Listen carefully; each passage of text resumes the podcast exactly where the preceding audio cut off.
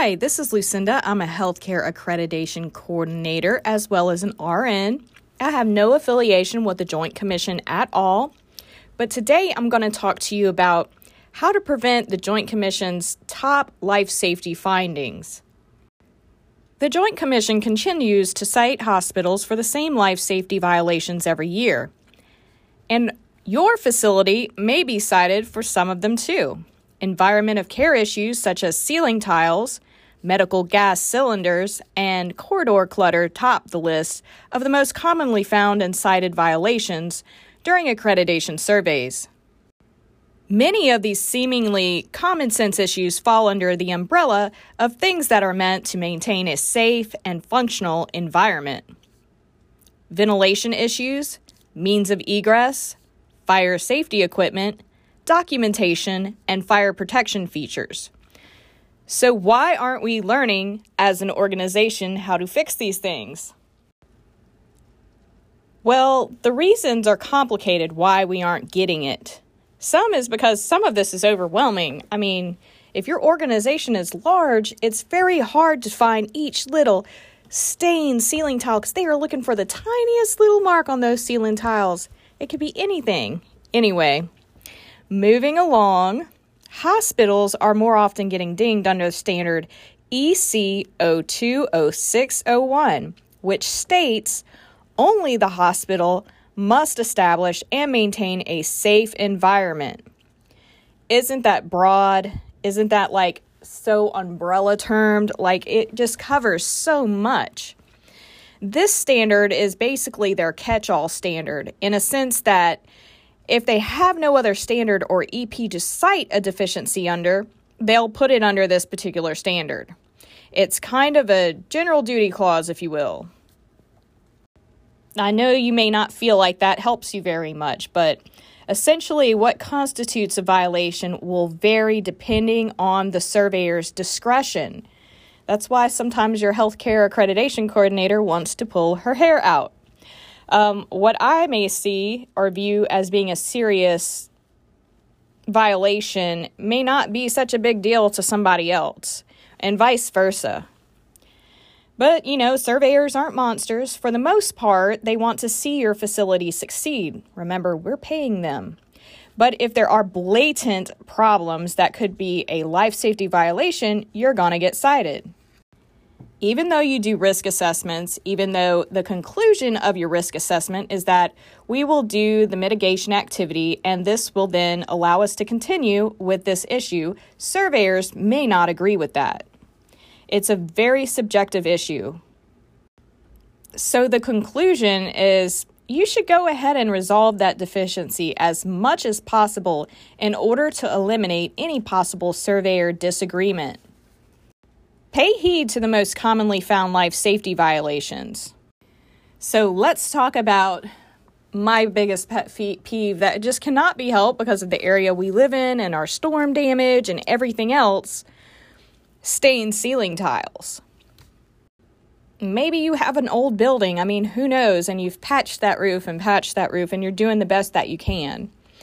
Um, so we'll start easy on you and come on this is an easy violation to avoid if you just get out of your office and have a look around. Stained ceiling tiles are at best unsightly and at worst an infection control issue. If mold or fungus is growing there. Well, now, um, this year, they've kind of changed things up, and you're definitely going to probably get hit with infection control and life safety or uh, environment of care. So it's going to be a big deal this is one of those things that's very low hanging fruit. And, you know, it's really hard, especially with short staffing and whatnot, to really get out and say, hey, there's a stained ceiling tile. Y'all got to replace this right now. You know, you may not have staff to do that. So it makes it difficult. And Lord Almighty, please don't just paint over the stain. That does not work. They will know. Of course, if you're having stains happen in the same location over and over, you really need to see what's causing it. Is it a leaky pipe or a leaky roof?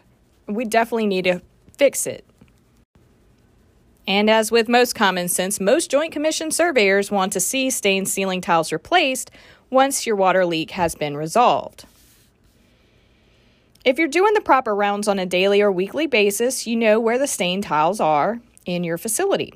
Ask your employees to let you know if they notice any unsightly stains.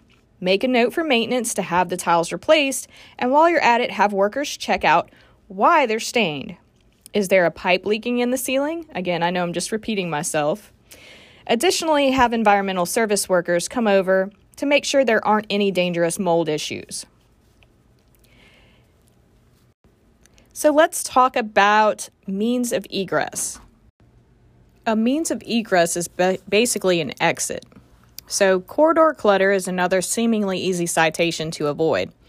The bottom line people need to be able to get in and out in an emergency situation such as a fire.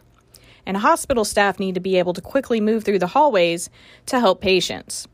It's a potentially life threatening situation, obviously, and the Joint Commission will hit you with violations if your facility is filled with obstructions. Moving those obstructions is not always that easy, though. Hospitals are notorious for, you know, the computers on wheels that are vital to the work that nurses and physicians do every day. Health records, medication orders, and other information are easy, easily accessible from these machines, and it's a good idea to have them within easy reach. But at what point do they get in a way of you getting out? Hospitals still have problems with computers on wheels. It appears that no matter how hard you try to educate the staff, they seem to store stuff in corridors. Computers on wheels are not exempt from corridor clutter because they are not considered emergency medical equipment. They are not patient transport equipment. You have to get them out of the corridor after your staff is done using them or within 30 minutes of your staff using them. So basically, you got to move them around. Make sure you're moving them around. So, how do we avoid those kind of citations? Unplug those computers. Really, avoiding the wrath of a surveyor could be as easy as not leaving your computer carts plugged in when they're not being used, which is a requirement under Joint Commission rules. They must be unplugged and taken out of use after 30 minutes. If they're plugged in, then it's like a permanent fixation in in that hallway, just like your um, vital sign machines. If your vital sign machines are plugged in and in the hallway, that's a citation. If you unplug them and say that you move them around every 30 minutes like you're actively using them, it's not a citation. Many people like to take the position that the computers on wheels are used constantly and therefore they meet the 30 minute rule. That may be, but quite honestly, that's not really that often. Those computers on wheels sometimes sit idle for hours at, at a time, depending on the time of day. So the bottom line is that the way the surveyor lo- looks at it is that if they see a computer is on wheels plugged into the corridor, they automatically assume that it is stored there because it's not in use. I've heard Joint Commission engineers say that they tell their surveyors that if the computer is actually plugged into the wall outlet in the corridor that it's automatically a finding because the logic is that in an emergency staff will not be in the mindset to remove the electrical plug from the outlet. So if it is plugged in in your hallway, out in your hallway, it is basically a citation. So make sure to train staff on unplugging the computers on a regular basis. If they insist on keeping the carts near treatment rooms, take some lessons from some newer hospitals that are designing corridors with alcoves, which we have at my facility, that allow for cart storage or you can find places outside the corridor for these computers on wheels. So, moving on to sprinklers. Here's a seemingly easy no brainer sprinklers put out fires in your facility, but they also attract clutter, especially in corners where boxes and other supplies get stacked. Worse, the sprinkler heads can seem like an inviting place to hang items such as coats and holiday decorations. And that's a huge no no. If something is blocking the spray radius of the sprinkler or impeding the flow of water through the feeder pipes or the sprinkler heads, the sprinklers won't do their jobs properly and you'll get cited. The Joint Commission does not allow anything to be suspended from sprinkler piping. Literally, if they see one communication cable draped over a sprinkler pipe, which is something like nursing staff is not going to see, this is going to be more for your engineering guys, that could lead um, likely lead to a finding. Sprinkler heads cannot contain any dust or dirt. This is something that your staff would, would be able to see. They consider dust and dirt to be foreign material and it will delay the operation of the sprinkler. So, have your staff or you during rounds walk around and look at the sprinkler heads. Make sure they're not bent or crooked. Make sure that the ring around it is in place and that they're not dusty and they don't have anything hanging from them, and that you have 18 inch vertical clearance. Another common finding is oxygen cylinders. You go through plenty of oxygen in the hospital business and plenty of the large metal cylinders that the gas is stored in. The problem is proper storage. Medical gases are stored under tremendous amounts of pressure. And if unsecured and a cylinder falls over, the regulator can be knocked off, turning the cylinder into a missile that can punch through concrete walls. I've only seen this one time in my career in an OR, and it was terrifying. And it was not my fault, by the way. The Joint Commission mandates proper cylinder storage for a reason. This is a frequent uh, finding where surveyors observe staff. Um, they're sometimes they're in a hurry and leave an unsecured oxygen cylinder in a utility room possibly because there's no more space in the holders or in the racks. Um, this is an area where the facilities department could possibly do an analysis and probably come up with more holding racks for those cylinders if appropriate. You need to learn about your facility's cylinder segregation rules, which should follow the NFPA 99 standard what the NFPA 99 says is that full cylinders must be segregated from empty cylinders. But of course, you know it's, the issue is just not that simple. What NFPA 99 does not define is what is a full cylinder. You need to know what your organization says. And it does not define what you would do with a partial cylinder, although our facility has specifics, and you should look at your policy. So, the conclusion is first of all, that if you have a partial cylinder, you can't store it with the full cylinder because it's not a full cylinder. Therefore, partial cylinders should be stored with empty cylinders, unless you're in a facility like us where we have all three and they are segregated and they have certain pressures, and you have to know the policy, which can be a little confusing sometimes. So, moving along to our next topic properly maintain and test fire equipment. Fire alarms and safety equipment do no good if they don't work properly. An entire book can be written on how to properly maintain them. Joint Com- uh, Commission surveyors constantly see violations of Joint Commission Standard EC 020305, which is the section of the Environment of Care chapter that talks about testing and inspecting your life safety or fire safety equipment.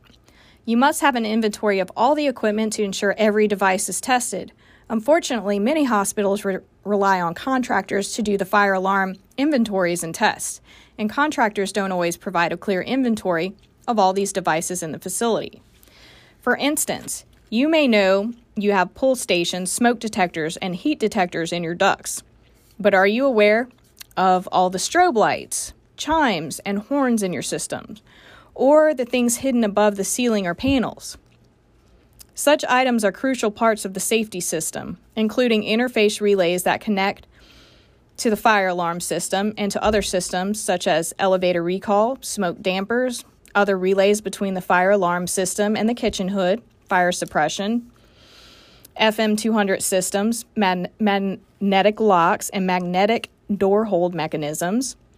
The point is that is that you don't know everything your contractor might or might not be doing, and it's your responsibility to make sure everything is properly inventoried and maintained, or at least your engineering department should be doing this, or your life safety team.